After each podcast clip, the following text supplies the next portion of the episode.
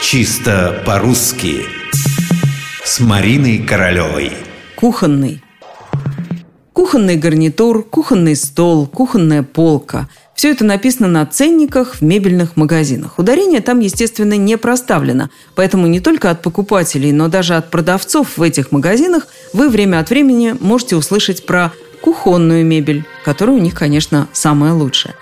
Казалось бы, откуда такое ударение? Как ни странно, найти причину нам поможет историко-этимологический словарь Павла Черных.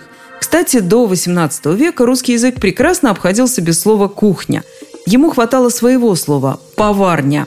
И еще во времена Петра I это слово употреблялось чаще, чем «кухня». Это уже потом мы при польском посредстве заимствовали немецкое слово «кюхе». Вот вам и наша кухня. Теперь прилагательное «кухонный». В русском языке это звучит без вариантов, только так – кухонный. Нормативные словари в курсе того, что иногда произносят иначе, кухонный, но они резко возражают против такого ударения. Вопрос в другом – Откуда у нас это ненормативное ударение кухонный? Не с неба же оно свалилось.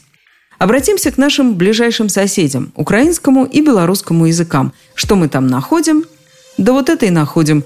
Украинцы произносят кухонни, белорусы – кухонные. Получается, у соседей мы и заимствовали наш неправильный вариант. Впрочем, это объяснение, но не оправдание. Наше дело произносить «кухонный», особенно когда наступает такой приятный момент – покупка новой кухонной мебели.